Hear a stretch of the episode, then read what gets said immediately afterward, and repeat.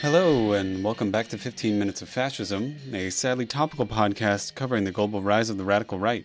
I'm Dr. Craig Johnson, bringing to you this week something new, something that I haven't done before. I'm excited to try this out. I'm calling this Craig's Crystal Ball. Maybe it's a little self aggrandizing, but I want to talk to you about some predictions that I have for the upcoming year, 2024. Now, these predictions are based on my understanding of the news and trends that I see. They're almost exclusively about things that are happening on the right wing internationally. Uh, so some of it's about the United States, but not all of it is about the United States. These are predictions, right? You know, I'm not staking my entire, you know, meager working class academic savings on this, but I would lay money down about these particular predictions. Now, my claim to fame when it comes to predictions about the right wing is that back in 2014, I made a bet that if Hillary Clinton was nominated for the presidency uh, by the Democratic Party in 2016, she would lose to whomever the Republicans nominated against her. And I based this prediction essentially on the fundamentally misogynist nature of United States political culture. That prediction was, of course, proven correct. Unfortunately, I deeply regret the fact that this was a correct prediction, and uh, I can assure you that I immediately donated all of the money that I received in that bet to protect undocumented immigrants in the wake of Trump's inauguration. These predictions are uh, similarly, you know, I, I, I feel similarly good about these predictions. I would put money on it. I would bet uh, a lot of money. However, I wouldn't bet my whole life. So here are the predictions. My first prediction is a pretty clear one. You know, I think that this one we, we know is definitely going to happen. When Geert Wilders takes office as prime minister in Europe, Three of Europe's leading countries will be led by right wing figures. These are the Netherlands, Italy, and Hungary. These groups together, alongside other conservative slash right wing forces in Europe, are going to create a, a new and relatively stable right wing bloc in the region. Orban's uh, hold on power in Hungary is very solid at this point. Meloni seems pretty poised to remain in power in Italy, at least for the foreseeable future. And I see no reason that Geert Wilders will not be in a similar position as the future prime minister of the Netherlands. Now, unlike Orban, Wilders and Meloni have a little bit more horse racing to do. You know, they have a little bit more like politicking to do to maintain their coalition's hold over their governments.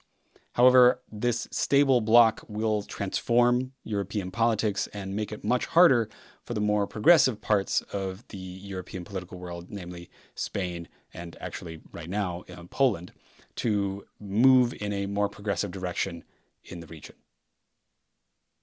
My second prediction concerns Brazil. I predict that Jair Bolsonaro, the former president of Brazil, will be in jail, that is, behind bars, before the end of 2024. I predict this because Jair Bolsonaro already has a series of legal proceedings out against him.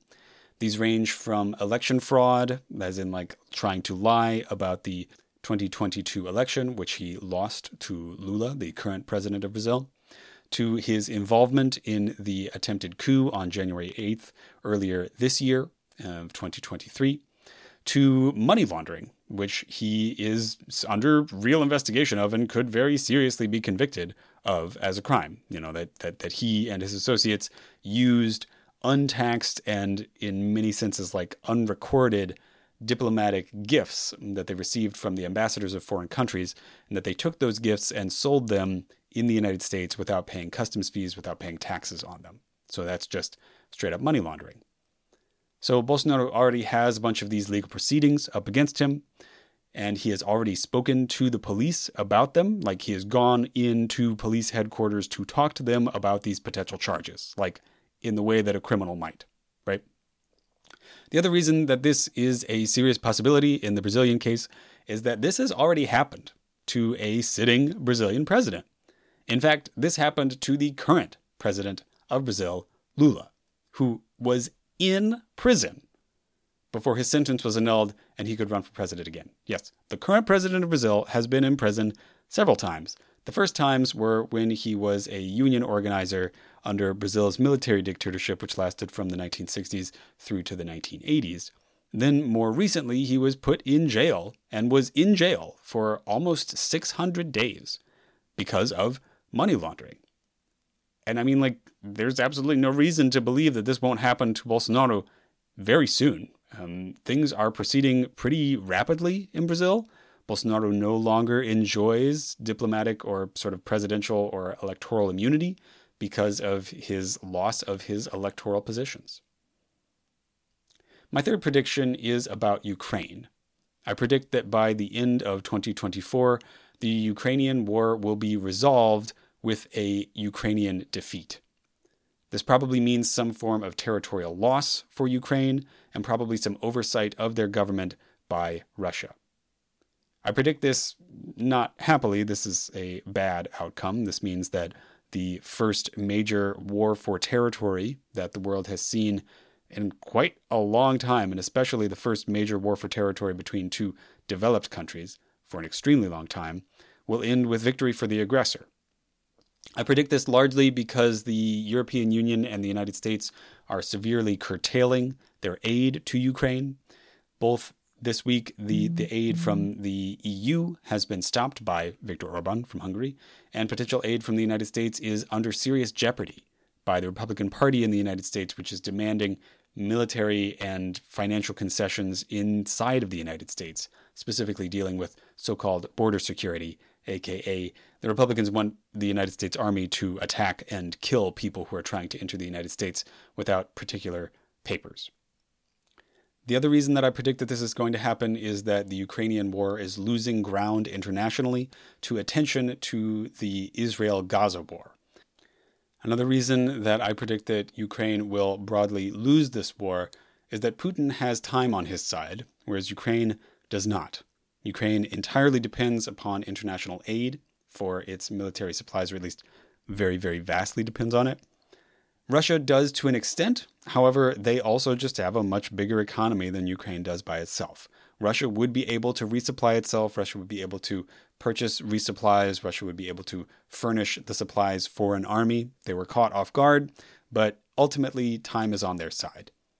I think that the only hope that Ukraine has to get out of this without the kind of territorial and political concessions that I'm talking about is EU membership. Again, this is not me being a tankie. This is not me saying, like, oh, yeah, we should just like leave Ukraine to die in Russian intervention and invasion. I'm talking about what I predict is going to happen. I am not excited or happy about this prediction. And speaking of predictions that I am not excited or happy about, here's my last one. I predict that Donald Trump will be elected President of the United States in November 2024. This election is shaping up almost certainly to be a repeat of the election from 2020 Donald Trump versus Joe Biden.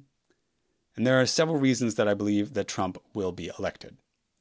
One of them is the wars that are going on in the world that the United States is perceived to be involved in. Now, the United States is not a belligerent in either of these wars, either in Israel or Ukraine. These are both, in some senses, proxy wars, wars that the United States is fighting via international proxies, namely Israel and Ukraine. The United States is arming both of these countries, or is at least trying to. In the case of Ukraine, you know, the Democrats are trying to arm Ukraine. The United States is heavily arming Israel, however. And Joe Biden is facing the international scrutiny of doing so, of being involved in very, very protracted and dangerous bloody conflicts. But most Americans don't vote because of foreign wars. Most Americans vote because of the economy.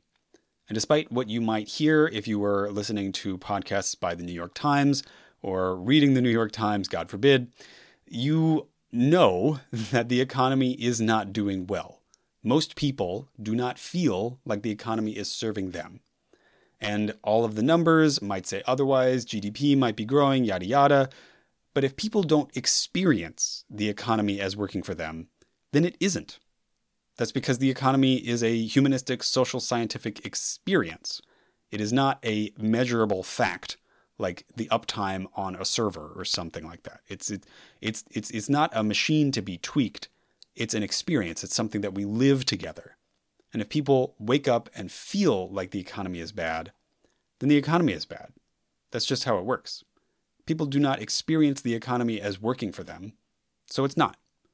And when the economy is not working for people, they vote for somebody else for president. That's just how it works. Across the presidential elections that have happened in the United States since the end of World War II, there have been pretty key, observable, repeatable truths. Usually, incumbents win. Trump is, of course, an exception to this. There are other ones, including, for example, Jimmy Carter and George H.W. Bush. And the primary reasons that those incumbents lose are if they are perceived to be involved in a war that was unpopular, and if people think that the economy is going poorly. People think that the economy is going poorly, and so it is likely that Joe Biden will lose to Donald Trump in this upcoming election. Another reason that I predict that Joe Biden will lose is that he's just less exciting to people. People are not getting galvanized going out to vote for Joe Biden. He did not complete many of the promises that he made to his core constituencies, including expanding health care, including curtailing the demands for repayment of student loans or improving immigration status things. Again, Joe Biden did do some of these things, but people do not perceive him to have done so. And so I don't think that they're going to go out and vote for him because of this. Polls do show that Joe Biden will probably lose to Donald Trump. And yes, polls have been really, really complicated and difficult to trust in the last several years. They, of course, massively mispredicted the 2016 election. But I think that there are some reasons that we have to believe them this time. Specifically, I think that Joe Biden's lack of momentum, the lack of excitement around him as a candidate, is one of the reasons that Democrats are unlikely to show up in massive numbers. Additionally, there is the fact that Republicans are really pushing against electoral turnout throughout many states in the United States, and many other states in which Republicans are not in control, for example, Michigan, are states in which Donald Trump has a serious advantage because of Joe Biden's involvement in and stance on the Israel Gaza war. These are states where specific groups of people, specifically Muslim Americans, are really necessary for the Democrats to squeak out a win in an extremely deeply purple state, you know, a state that is very much divided between Republicans and Democrats.